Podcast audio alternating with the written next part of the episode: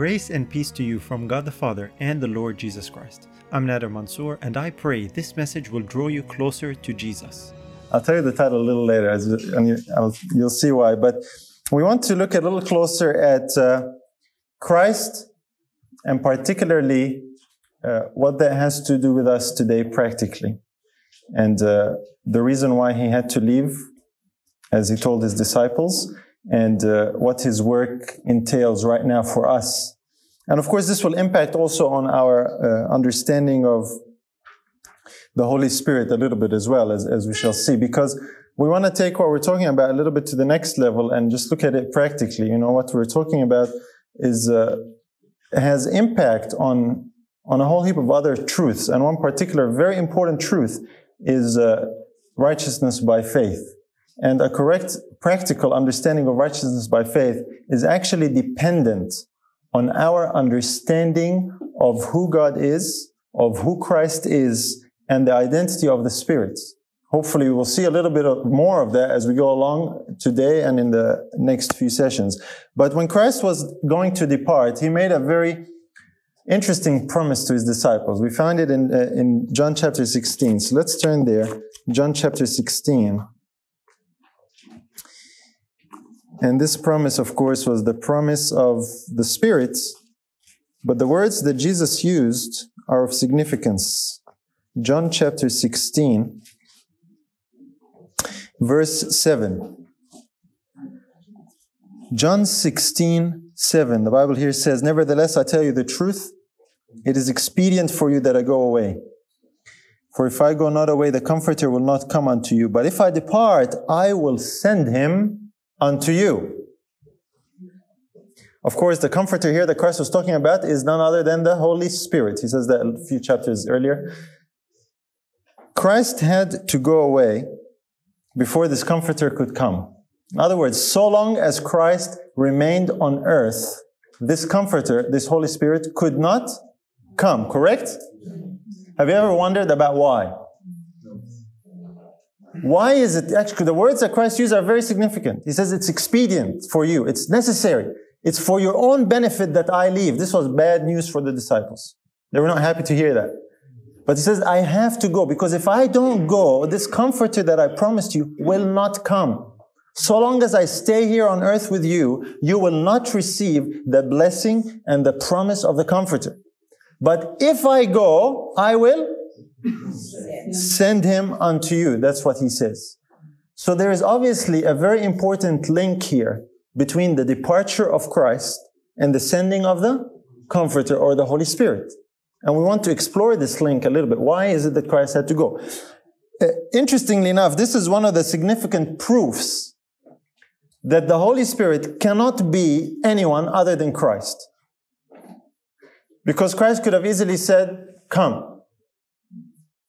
Christ himself had to go before the Holy Spirit could come. And there is a reason for that because the Holy Spirit is intrinsically tied to the person of Christ. Something had to happen to Christ himself before the Spirit could be sent or could come. That's according to his words, right? We're just analyzing carefully what the text is actually saying. So we want to see that. Why did Christ have to go before the Spirit could come? What is the link? The answer is found in the same gospel, chapter 7. Let's go to John 7. Why did Jesus have to go? What had to happen to Christ before this Spirit could be sent, this Comforter could come? John 7, verse 38 and 39. Jesus speaking, he says, He that believeth on me, as the scripture hath said, out of his belly shall flow rivers of living water. But this spake he of the Spirit which they that believe on him should receive, for the Holy Spirit was not yet given, because that Jesus was not yet glorified. glorified. Mm-hmm. So here it gives us a reason. The reason why the Spirit was not yet given, this comforter, the reason why it's not yet given is why? Christ was not yet glorified. So what Christ was telling his disciples, in other words, was this. It is expedient for you that I go away and be glorified. And unless that happens, you will not receive the Spirit. But if I go away, and am glorified, I will send him straight unto you. The glorification of Christ has to do with the sending of the Spirit. That's why it's intrinsically tied to the person of Christ. That's why, if it was someone else, Christ could have easily said, Come or go down. But no, something had to happen to the Lord Himself. And up until that point, according to this verse, it says, This Spirit was not yet given. This promise that Jesus made here, he that believes on me, out of his belly shall flow rivers of living water. He was talking about something that was not there at that time yet. It was still to come in the future. And the way it's worded here in verse 39 is very interesting. It says, For the Holy Spirit was not yet given. So what does that mean? Someone would say, well, hold on a minute, you know, wasn't the Holy Spirit there all the time, always from the beginning? And the answer is yes, of course. There are many references in the Old Testament scriptures. Uh, you know, David said in Psalm 51, uh, cast me not away from thy presence and take not thy Holy Spirit from me. So there in the days of David, we see the Holy Spirit. So what does it mean here when it says the Holy Spirit was not yet given? There's a bit of a puzzle here, right? David had it, and Moses, and all these people in the Old Testament, they were all empowered and strengthened by the Holy Spirit, the Spirit of God. What is Christ talking about when he says this Spirit was not yet given because Christ was not yet glorified? You see, during the Old Testament age, the patriarchal age, during all these uh, periods in Earth's history before the cross, there were very clear and marked influences and manifestations of the working of the Spirit of God. Many, many examples. I listed, I listed just a few. But all these were never the manifestation of the Spirit of God in its fullness. And we're going to see that as we go along, but I just want to throw that out there so you can think about it. Christ was talking about the sending of the Spirit in such a way and in such a measure that the previous manifestations and revelations of the Spirit would fade in, in significance. So John records and says, listen, this Spirit that Christ was talking about, that out of your belly shall flow rivers of living water, what he's talking about has not been given yet. And it would only come when Christ left and was glorified. There is another measure. There is another level. There is a fuller and deeper outpouring of the Spirit that could only happen after Christ was glorified. And the reason we're still asking is why? Why is this so? You with me so far? And so we saw the Spirit was operating, but there's something here that has to do with the glorification of Christ. It helps us to understand what is meant when we correctly understand what the Bible teaches the Spirit to be. You see, when we misunderstand the Spirit to think that the Spirit is a being, we, we told, the, the, these verses don't make any sense. Straight away. This is what we're talking about here doesn't make any sense because if, if, if the Spirit is a being and was working the Old Testament, and then Jesus says, look, uh, I'm going to send him, but this Spirit was not given yet, and it's someone who's already here, it starts becoming very hazy and very confusing. And this is probably why generally people haven't talked about this or considered these verses. You with me? And so the Bible definition for spirit is important for us to understand because it helps us appreciate the words of Christ and therefore the meaning for us today. Because Jesus told the disciples, listen, this is expedient for you. It is for your own good. It's for your benefit that I go away.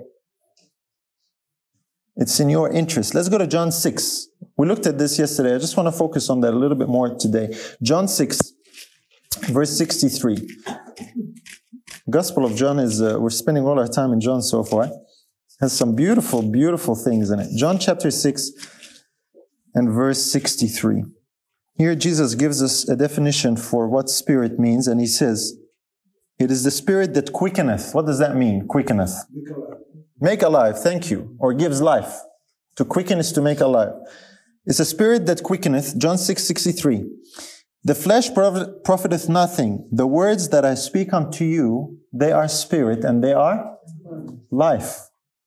And we saw yesterday that when Christ was saying that, he was referring to not his doctrine, but to his person. In other words, The words of Jesus are spirit and life. This tells us straight away that spirit and life are synonymous. It's the same thing. So biblically, spirit means life. And when Christ was talking about sending the spirit, he's talking about sending life. Now, which life?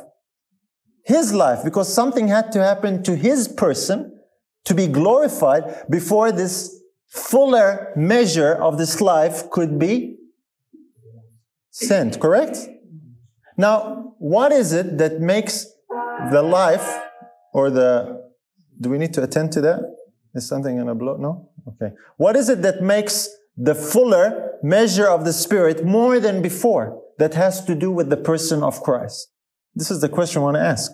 And we're going to find the answer as we go. Let's go to 1 Corinthians 15. Just a couple more verses to really clarify the, the point we're making here. 1 Corinthians chapter 15 and verse 45. We already saw that the Spirit gives life, but here we find that actually Christ was made something.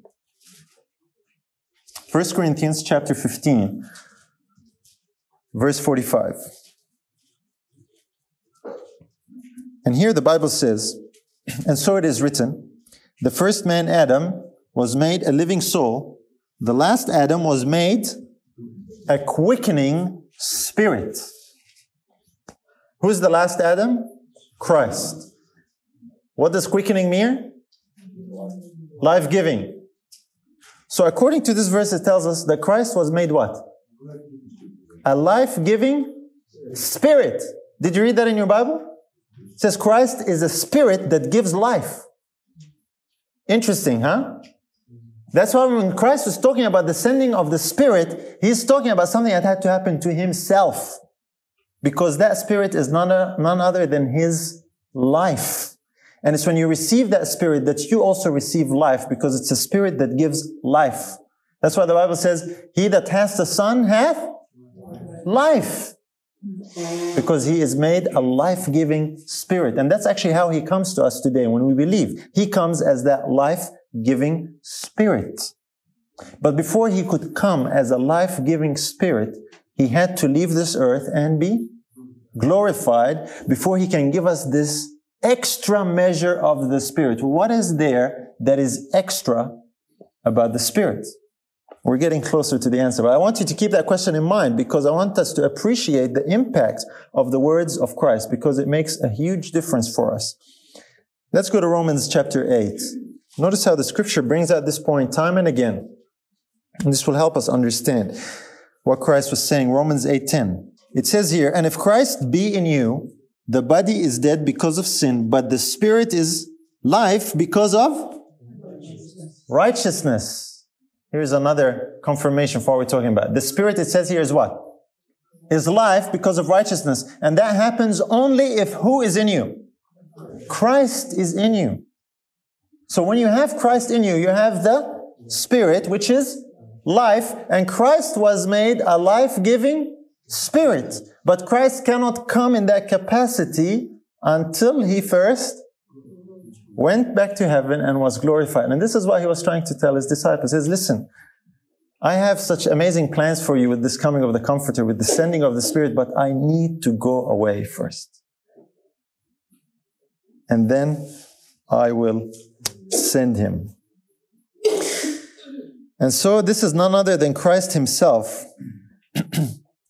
in a glorified manner. This issue or this, this uh, desire was, was high on, on, on Christ's mind. We see that because in the, in the prayer he prayed to his father in John 17, he actually requests that. Let's go back there, John chapter 17, and see how important this was for Christ because he specifically asked his father about it. John 17 and verse 5. It says, And now, O Father, glorify thou me with the sorry, with thine own self, with the glory which I had with thee before the world was. What's Christ asking for? He's asking for glory or to be glorified. We know what that means now. It's not just something, uh, give me this because I've accomplished the mission. He's asking because in his glorification is now also involved the fact that he can pour out the Spirit on his people, on his disciples. This is really what's on his mind. It's not something for himself. I want some glory. No, he's asking on the behalf of us. We see that just a little later in the chapter. Uh, just drop down to verse 22 and we see what he does with that glory. He anticipates the Father's answer and he says in verse 22, and the glory which thou hast, which thou gavest me, I have given them that they may be one, even as we are one. So the glory that Christ would receive, he, he anticipates here the Father's answer. This is, uh, he's speaking this in faith here. He's asking the Father to glorify him, and he says the glory that he will be glorified with, he doesn't keep to himself, he shares. And he shares it in order for something to happen. In order for what to happen? Last part of the verse. It says, The glory you've given me, I've given them that what? That they may be one, even as we are one. How are the Father and the Son one? Yeah? In spirit, as you said. And that's how we become one. We read the verse earlier as well. He that is joined unto the Lord is one spirit. And so this is uh, what Christ is talking about when he talks about glory. This is what he has on his mind, is the spirit that will bring everyone into unity, the same unity that he and the Father share. And that spirit could not come until Christ was glorified. So even though there were people in the Old Testament who had the Holy Spirit and had these manifestations of the Holy Spirit, Christ was talking about a totally new level that was never seen before. Because for the first time ever, brothers and sisters, the Son of God came and took on human nature when he was born as a baby in Bethlehem. This had never happened before. And he lived a brand new life. A life that committed how many sins? Did anyone ever live such a life before? Not a single sin committed. He defeated the devil every single time, every single temptation with a hundred percent track record, right? Christ lived a totally victorious life as a human being. We don't want to miss that. That's, that's the key. And in this life, as he met the devil and as he met with temptations and trials, he obtained victory after victory after victory. And all these victories, as he progressed in his life experience, they became part of his life experience. Right? Did Christ ever meet temptation before he became a man?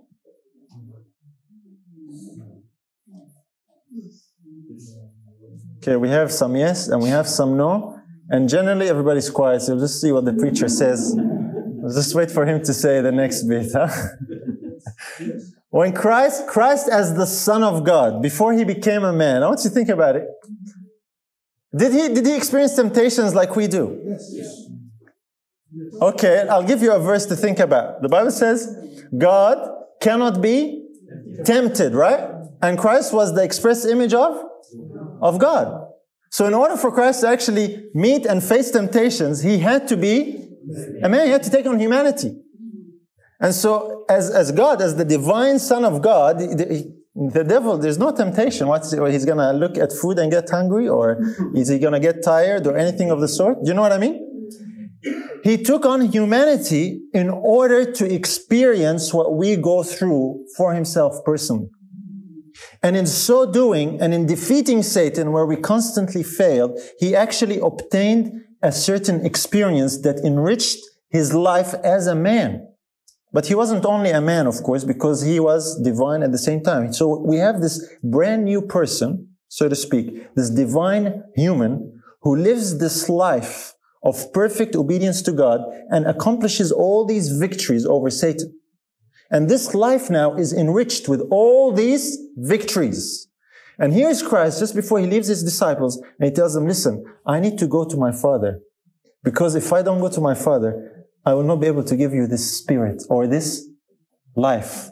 And what's different about it now is now it has all the added benefits of what I have accomplished for you on earth. I know how to meet Satan in every single temptation and defeat him every time. And I need to go to the Father so that life can be glorified, so I can be glorified. And then as soon as I do that, I'm going to send you that spirit. I'm going to send you that life. And so that's why John says in John 7, this spirit that Jesus was talking about was not yet given because he was not yet glorified. You with me so far?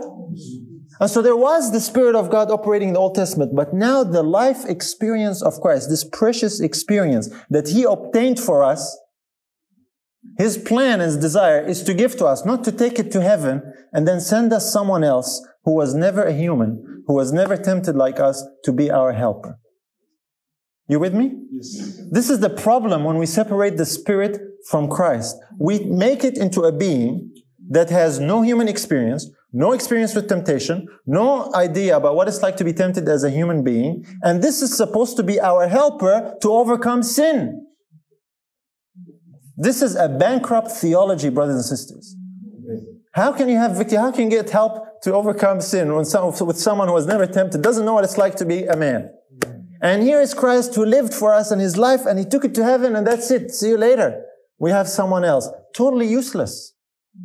Christ's desire is to give us what he obtained for us on earth. And that's why it was uppermost on his mind. So he tells his disciples, listen, I need to go away. You don't understand what I'm telling you. You're getting sad now that I'm going. You don't understand. I need to go away. If I don't go away, you're not going to get this life. What I just accomplished for you here, you're not going to get it. And so before he goes to heaven, he prays to his father. He says, Father, I've finished the work you've given me to do. Now glorify me.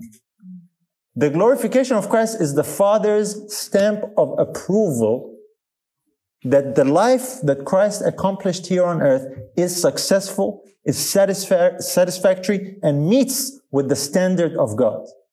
And in that approval, because he receives that approval as a man, as the second Adam. We read, you know, he's the second Adam, the Lord from heaven.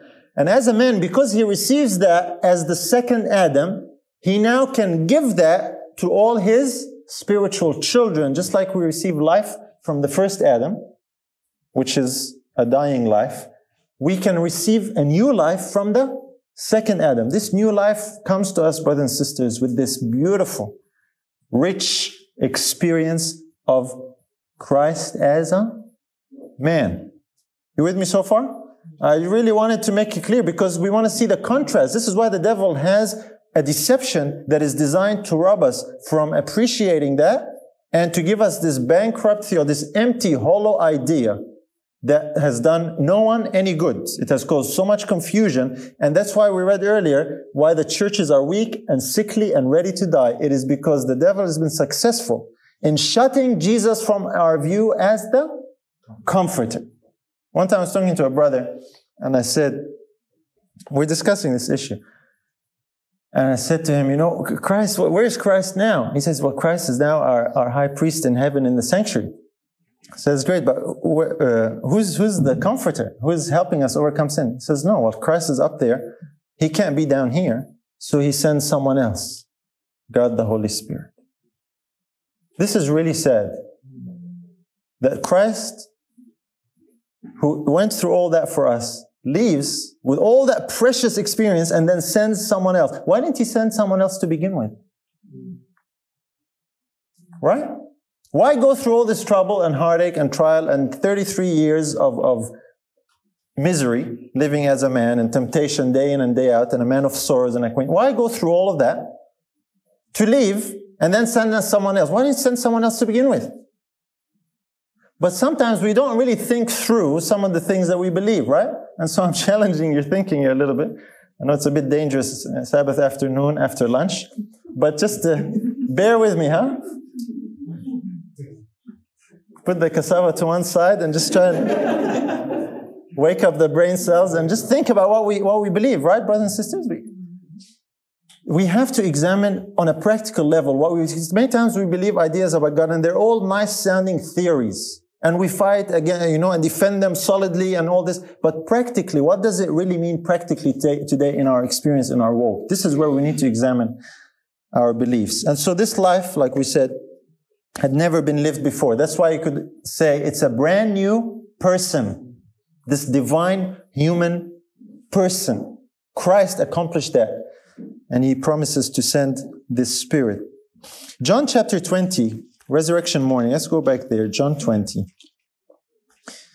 and verse 17. John chapter 20 and verse 17. And here we see Christ speaking to Mary. This is resurrection morning, right? Verse 17 Jesus saith unto her, Touch me not, for I am not yet ascended to my Father, but go to my brethren and say unto them, I ascend unto my Father and your Father, and to my God and your God. What did Jesus mean here when he told Mary, Touch me not? This is a very misunderstood verse. Most people think, you know, Jesus is saying to Mary, Don't, don't touch me. She was not allowed to touch him. But this, this, she, of course, she was allowed to touch him. In another passage, we find that the Marys came and they said they held his, it says they held his feet and they worshipped him. There was nothing wrong with touching Jesus. It wasn't, uh, you know, Jesus told Thomas what? Come, put your finger here and feel me and touch me and see that I am here. So what does Christ mean when he says, don't touch me? The word touch me there actually means don't cling unto me. Don't detain me.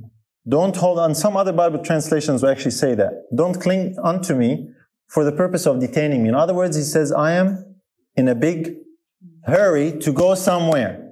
So Mary, now that you've seen me, you know I'm alive. She was crying, of course, looking for him. She couldn't find him anywhere. You know, the, the grave was empty. And Christ actually waited and delayed his ascent to the Father in order to comfort the heart of Mary for one person.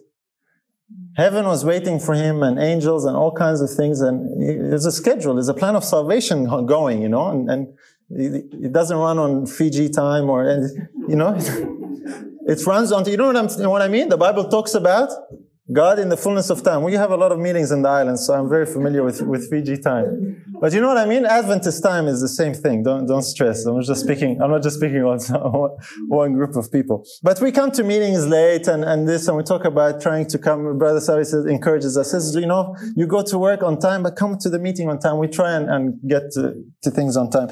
God doesn't have this problem. God runs on time. Prophecy, we can trust prophecy. That's the whole point of trusting prophecy. If God was to just do that, nothing could be trusted. So here is the program of the plan of salvation. Christ is about to go, but he waits in order to comfort the heart of poor Mary. So she sees him. She knows it's him. She, she's holding on, doesn't want to let go. So she tells him, Mary, uh, I have to go now. So don't cling to me. Don't hold on to me. Don't detain me. I'm going to my father. I want you to go and tell my disciples that that's where I'm going. His point here was he was trying to remind his disciples of what he was, what he had promised them. Remember, he says, if I go, then I will send this spirit. And so Christ was eager to go to his father because in going to his father as a human being, with this life that he lived on earth and receiving the approval of the Father, he can then share that same life with all his followers, uh, followers and with all his believers. So, what day of the week was this event here? Sunday morning, right? So he goes on Sunday morning and he goes up to the Father. This is not the ascension of Christ because we're going to come to that a little later. This is not fully the ascension of Christ, but he goes that day and he comes back, he receives he receives something from the Father. But let's go to John chapter 20, because this is a little later in the same day. Okay, John chapter 20. We're still there. I lost my page here. Let me just find it. John chapter 20. We just read verse 17, right? Look at verse 19. Then the same day, right? So what day is this? Sunday. At evening, being the first day of the week, here it is, when the doors were shut, where the disciples were assembled for fear of the Jews, came Jesus and stood in the midst and said unto them, Peace be unto you. Verse 20. And when he had said this, uh, sorry, when he had so said, he showed unto them his hands and his side. Then were his disciples glad when they saw the Lord. And there was no problem if they wanted to touch him, by the way. So that helps us understand what he said to Mary. Then he says, verse 21, Then said Jesus unto them again, Peace be unto you, as my Father hath sent me, even so send I you. And when he had said this, he breathed on them, and saith unto them, Receive ye the Holy Spirit, or the Holy Ghost, as it says in King James. So here Christ breathes on them and says, Receive the Holy Spirit. Between the morning and the evening, Christ had gone up to heaven and come back down. And he says, As the Father sent me, so send I you. But Christ was not yet glorified. And so what he was doing here, he was basically giving them a preview of what was to come. This was not the full outpouring of the Spirit that he was referring to. This was kind of like a, a down payment or a preview of what was to come. And he breathed on them and said, receive the Holy Spirit. Illustrating the point that the Holy Spirit comes from where? From him. This is very significant, brothers and sisters. When Christ, at one other time, he breathed into someone the Holy Spirit, and that someone became a living soul. Remember who that was? It was Adam. And that spirit also came from Christ. Everything comes from God through Christ, of course. So there's, there's a connection there. Here, Christ is breathing life again into the race of Adam. This is what this signifies. The life that Adam lost through the fall, Christ came to restore. In order to do that again, he had to be a man. He had to live life as a man. He succeeded as a man. And now he comes and he breathes life again into Adam being the human race. This is a direct parallel to what happened in Genesis. It says, receive ye the Holy Spirit. Life. That's what spirit means. It means life. But like I said, this was just a sample. It wasn't really the full pouring, outpouring yet. The sacrifice and life of Christ was accepted, but he was not yet glorified. We know that because a little later we see Christ saying something about that. Let's go to Luke 24. Luke chapter 24. We're just doing a little Bible study here. Luke 24, verse 49. Luke 24. Actually, let's not read from verse 49. Let's read the. Oh, no, yeah, let's Let's read 49, 49 and 50. Okay, are we there? And behold, I send the promise of my Father upon you, but tarry ye in the city of Jerusalem until you be endued with power from on high. When was this? What day was it? What time period in, in, in Okay, it's not the same Sunday. This is a good while after. Because look at the next verse. And he led them out as far as Bethany, and he lifted up his hands and blessed them. And it came to pass, while he blessed them, he was parted from them and carried up into heaven. This is his ascension. We're going to see it again in the book of Acts. But before we go into that, when he talks here about the promise of the Father, what's he talking about? He's telling them, listen, wait in Jerusalem in verse 49. He says, I'm going to send you the promise of the Father, but wait in Jerusalem till you be endued with power from on high. Wait, he's saying wait for something to come. It's not here yet. Wait for it, and you need to wait for it in Jerusalem. Let's go to the same author in the book of Acts. He continues the story and picks up where he left off. Acts chapter 1.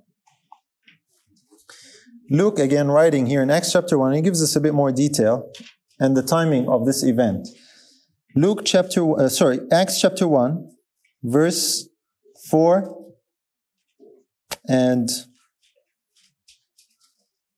5. Well, well let's read from let's read from, from verse 3, just so we can get the timing of when this happened. Because Christ rose on Sunday, correct?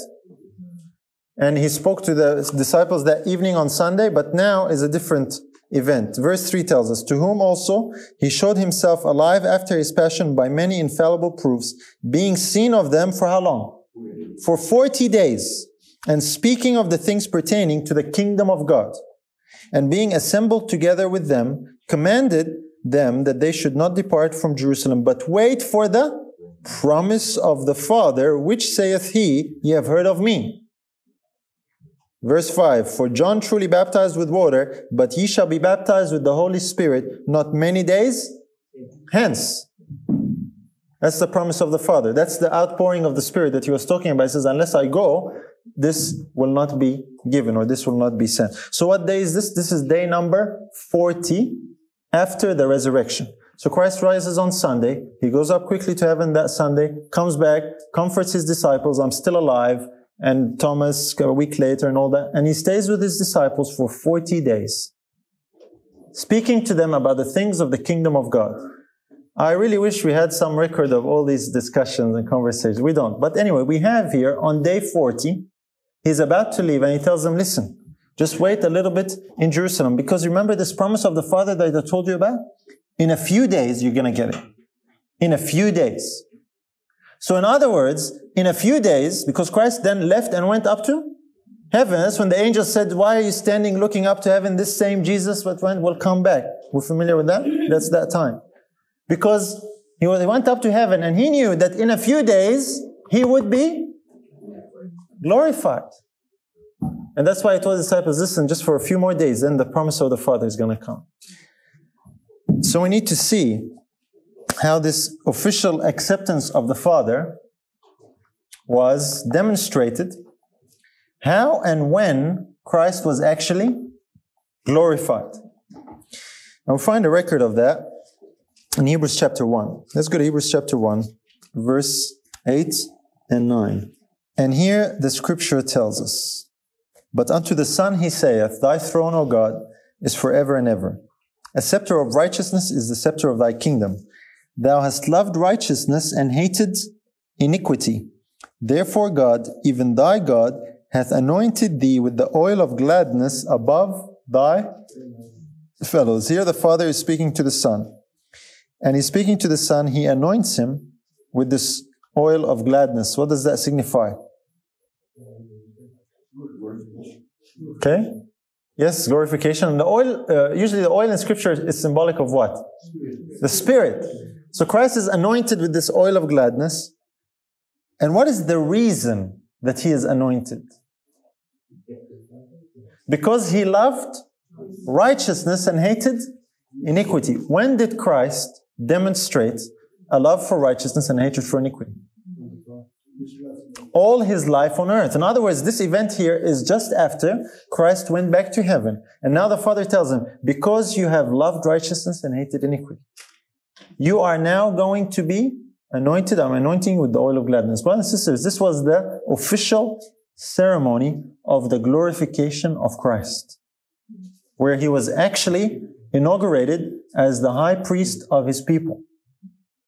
The whole, the whole book of Hebrews deals with Christ as the high priest. That's his priestly ministry. That's the book that expounds on his priestly ministry. So the beginning of the book actually starts with the anointing of Christ as the high priest of his people. And this was the glorification of Christ. He's anointed with all of gladness above his fellows. And uh, we, we see the type for this in the Old Testament when Moses anointed Aaron to be the high priest.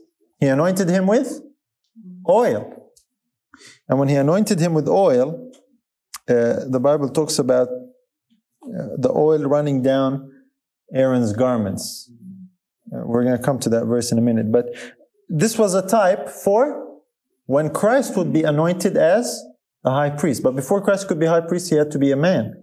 And so he goes to heaven as a man. He has successfully defeated Satan. He has this rich experience in his life. And the Father, before all of heaven and the whole universe, accepts that and anoints him as the high priest of his people. And as soon as that happened in heaven, something very significant happened on earth. The promise of the Father, the promise that Jesus gave his disciples was fulfilled straight away. Let's read it. Acts chapter 2. Of course, you know what event that is. It is the day of day of Pentecost. So now you know what was happening in heaven on the day of Pentecost. It wasn't an event that just happened on earth. Something was happening in heaven on the day of Pentecost. It was the glorification of Christ. Because he said, except I go, I will not send him. But if he goes and he's glorified, then he will send him. So all we have to do is find where was the Spirit sent, then immediately know Christ has been glorified. The two are linked. Acts chapter 2, we're going, verse 32 and 33. The disciples understood that.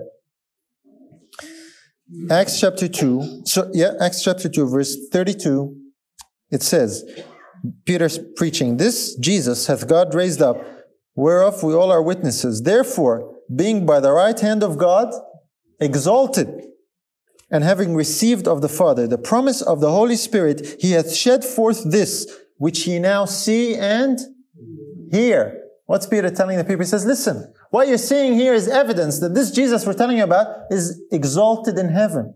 And he received the promise of the Spirit. And who poured out the Spirit? According to this verse.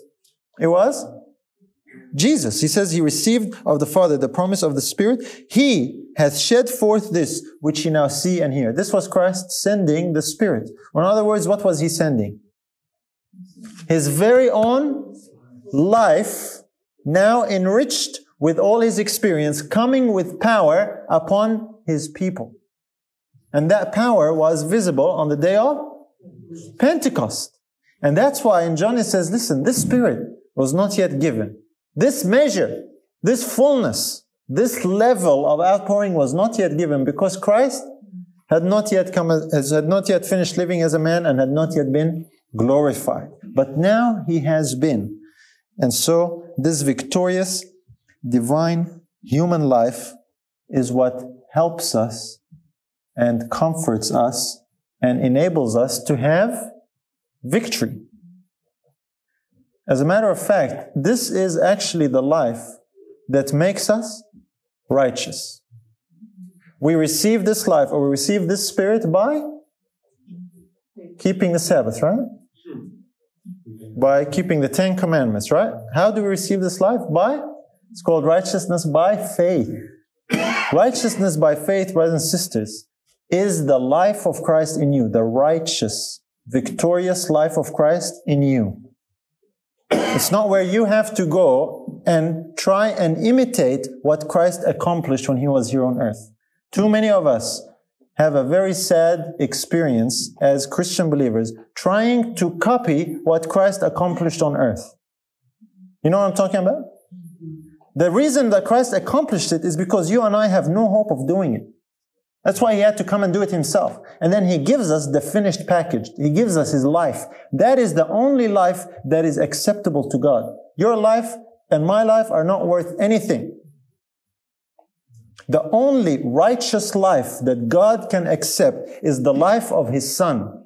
So all you have to do is make sure that you have the life of the son. It's called the Holy Spirit. That's a righteous life. And that's why it's called righteousness by faith. You understand now the impact and the significance of correctly understanding the identity of the Spirit and how misunderstanding that totally destroys the practical aspects of righteousness by faith. We talk a lot about righteousness by faith. I want to tell you something. Not everybody who says they believe in righteousness by faith really believes or experiences righteousness by faith. It's easy, it's easy to say. But how is how does it look like in our actual experience? Do we really have the life of Christ in us? Most people think that they have someone else trying to help them to imitate what Christ accomplished on earth. If you're on that journey, I wish you the best of luck. It is a miserable experience because you try and achieve victories over sin. Don't you know Christ obtained the victory, so he gives you the victory, the done deal. He didn't, he never said, go and try and overcome the devil. He says, I have overcome the world. My peace I leave with you. That's his spirit. That's him dwelling in us. And he manifests, he lives out the same life that he lived on earth, he lives it out in his disciples. If you have that, brothers and sisters, God accepts you.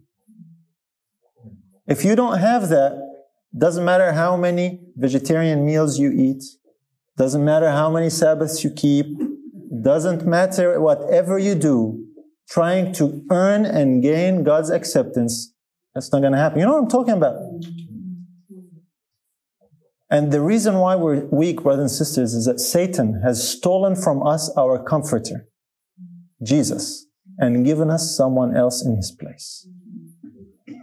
And the sad thing is, you try and pinpoint that to people, and people say, Oh, be careful, these people have gone haywire. Oh, look, they believe something different now. Oh, this is a bit dangerous.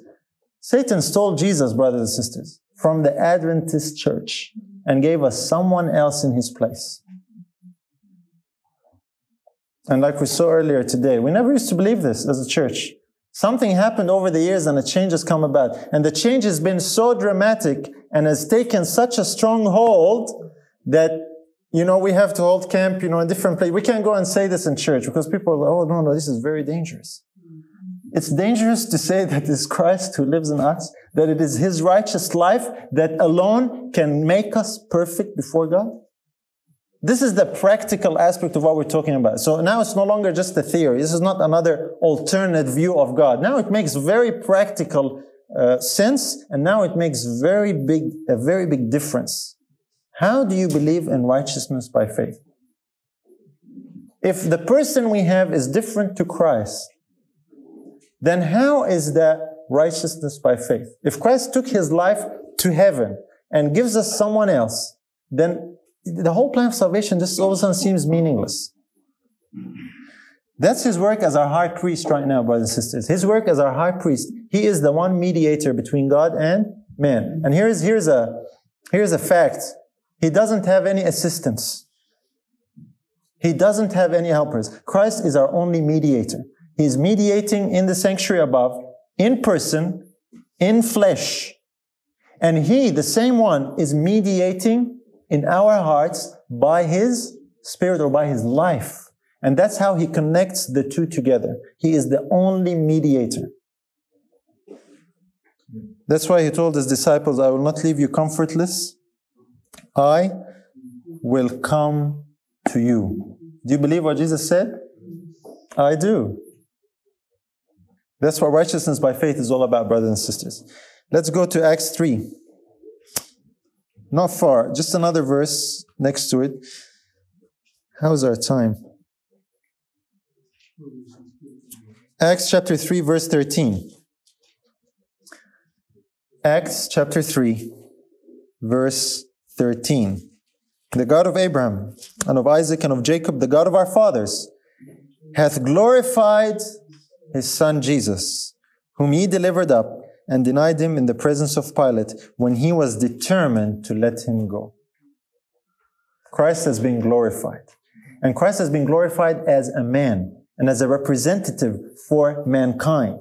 And the life that he ha- obtained and the life that is being glorified is a human life that he lived on earth. That's the life that makes us righteous. This is really the, the, the basics of righteousness by faith, what we're talking about here just breaking it down a little bit and just wanting it to, to make sense. It's really, truly beautiful, brothers and sisters. You know, it's, it's almost too good to be true. Maybe that's why a lot of people don't believe it. It's beautiful, it's simple, and it's profound.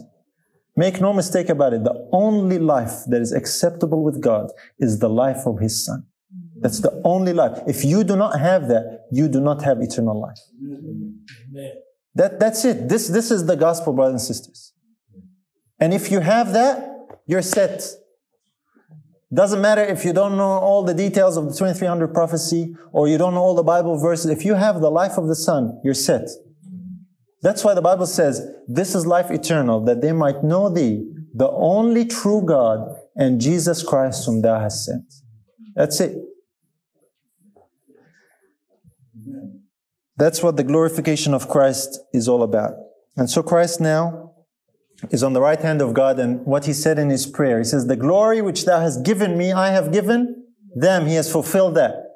He fulfilled that on the day of Pentecost. And that glory is still here. That glory is that glorified life of the Son. That's why today, brothers and sisters, after the cross, we have this fuller measure of the Spirit that before the cross, they looked forward to and did not yet have. We don't realize what privilege it is to be living in this time of Earth's history on this side of the cross. Christ is now our high priest and he ministers this life to us. Let's look at uh, John chapter 1.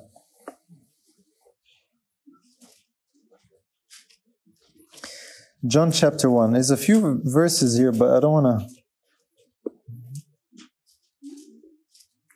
John chapter 1. How's our time here? Yeah, our time's up. Now we'll look at verse 12. John chapter 1 and verse 12. But as many as received him, to them gave he power to become the sons of God, even to them that believe on his name. believing on his name, receiving him, brings us into the family of God. We become sons of God. We become members of the same family. He is our head. We are his members. And as such, we share the same life. His life becomes our life. That's what the Bible refers to as the Spirit or the Holy Spirit. It's really not that hard to understand. It's not rocket science. You don't need to have a theology degree or have a PhD to understand it. it God set us up. You know, we know all this. You know, the, the, every family here has the same life. The life that was given to the parents is passed on to the children, and so on and so forth. That's an illustration of how things are spiritually. That's why the Bible says in uh, 1 Corinthians 6, I think we read that earlier. He that is joined unto the Lord is one spirit. When we receive Him, we become sons of God. We are joined unto Him. We become one spirit. We share the same life. Hallelujah. If we really realize and understood that that means, brothers and sisters, to have the life of the Son of God dwelling in us. That's what the whole gospel is about. That's why Paul says, Christ in you, the hope of glory. Christ, not someone else, right? But our theology at church sometimes forces us to read the words of scripture and understand, oh, but that's someone else. We are enslaved to tradition that has stolen Jesus from us and given us someone else in his place. It doesn't matter who it is. If you have anyone else instead of Christ, you're on the wrong boat. It doesn't matter how many divine attributes you give him. It doesn't matter if you call him God. It doesn't matter if it is anyone other than Christ. You're in serious trouble. Galatians chapter 4. Amen. Galatians chapter 4 and verse 6. Galatians chapter 4 and verse 6.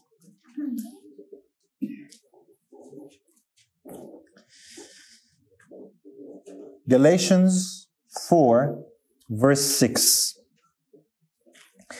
And because ye are sons, so when we receive, the, when we receive Christ, we become sons. Because ye are sons, God hath sent forth the Spirit of His Son into your hearts, crying, Abba, Father.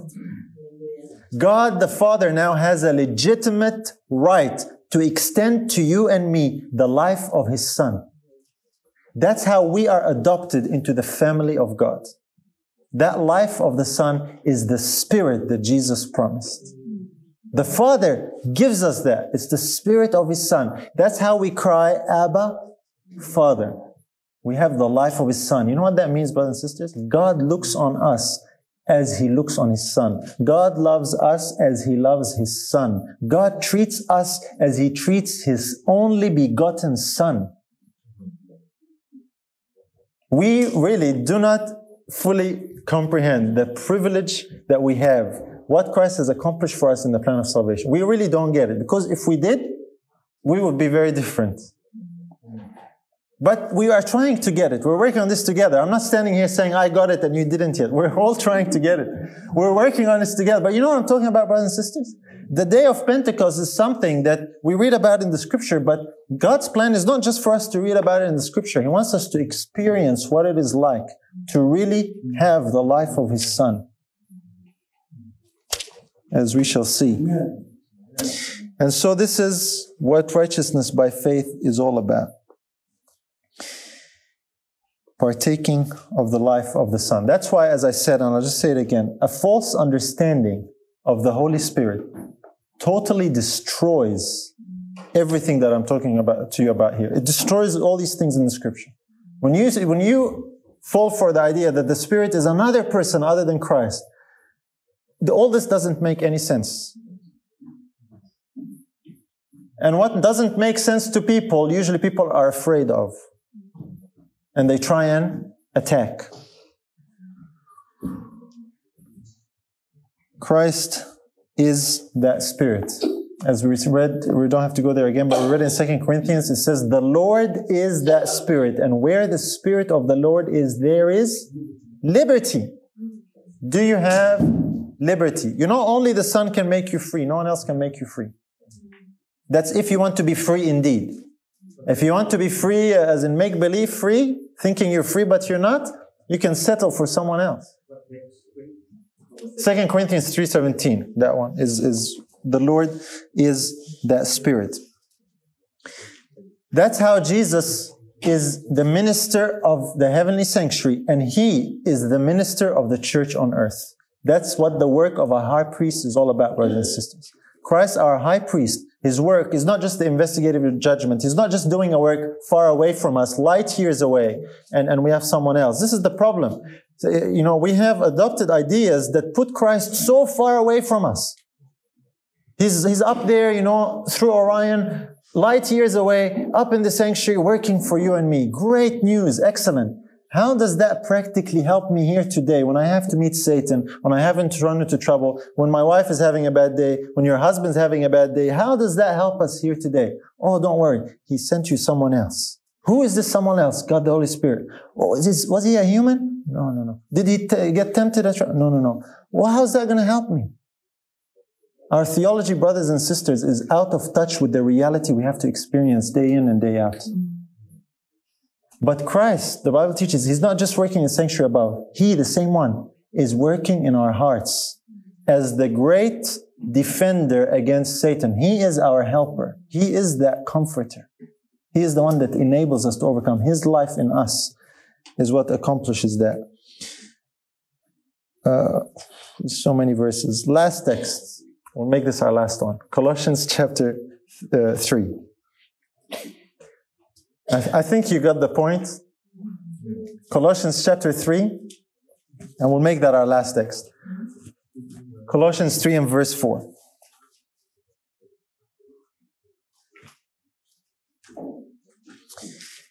This is a beautiful promise. Colossians chapter 3 and verse 4. Here the Bible says, When Christ, who is our life, shall appear, then ye also shall you also appear with him in glory. Amen. When Christ, who is our life, right now Christ is our life, when he appears in the clouds of heaven, if he is your life today, then you will partake of his full glory. You will appear with him in glory. You will receive that glory, will be glorified physically. We have the spiritual component now in the life of Christ. He gave us that on a spiritual level where he can live in us. This glorified, risen life of Christ. And so here's the question to you and to me today. Is Christ your life? Literally, not symbolically, not metaphorically, not that way, but meaning someone else. No, is Christ really your life? That's the only preparation you need for the second coming. God's not going to have a, a, quiz of what doctrines you believe before you enter heaven. Okay, God's not going to have, you know, where's your church membership? Oh, you don't have it? You're not coming to. All these things, brothers and sisters, that we consciously and subconsciously believe as requirements that help us somehow, recommend us somehow in the sight of God, they are totally worthless. The only thing is the life of the Son. Is Christ your life? You're ready for Him to come. If He's not your life, you're not ready for Him to come. That's what it says here, right? Paul is encouraging the believer, says, listen, when Christ who is our life, this Christ who's living in us, Christ in you, the hope of glory, He's our life. When He appears, you will appear with Him in glory. And that's what I want to tell you as well today. If He is your life indeed, we will. You will appear with Him in, in glory. So brothers and sisters, I'll close with that. Let us remember what we have in Christ. And let us truly believe in that righteous life. It is ours by faith. You don't have to go climb a mountain. You don't have to exert great effort. All you have to do is believe on the Son. If you believe on the Son, He gives you His righteous life. And God says, I don't require anything more. Now just live that life day in and day out. That's the gospel. So understanding the truth about the Father and the Son and the Spirit actually enhances our understanding of the gospel and righteousness by faith. I pray that it made sense to you. If it did, then praise the Lord, that's an answer to prayer. If you were blessed by this message, remember to subscribe and share it with others. We're available on Apple Podcasts, Spotify, and wherever you listen to podcasts. Your prayers and support are appreciated. May God richly bless you through His Son Jesus.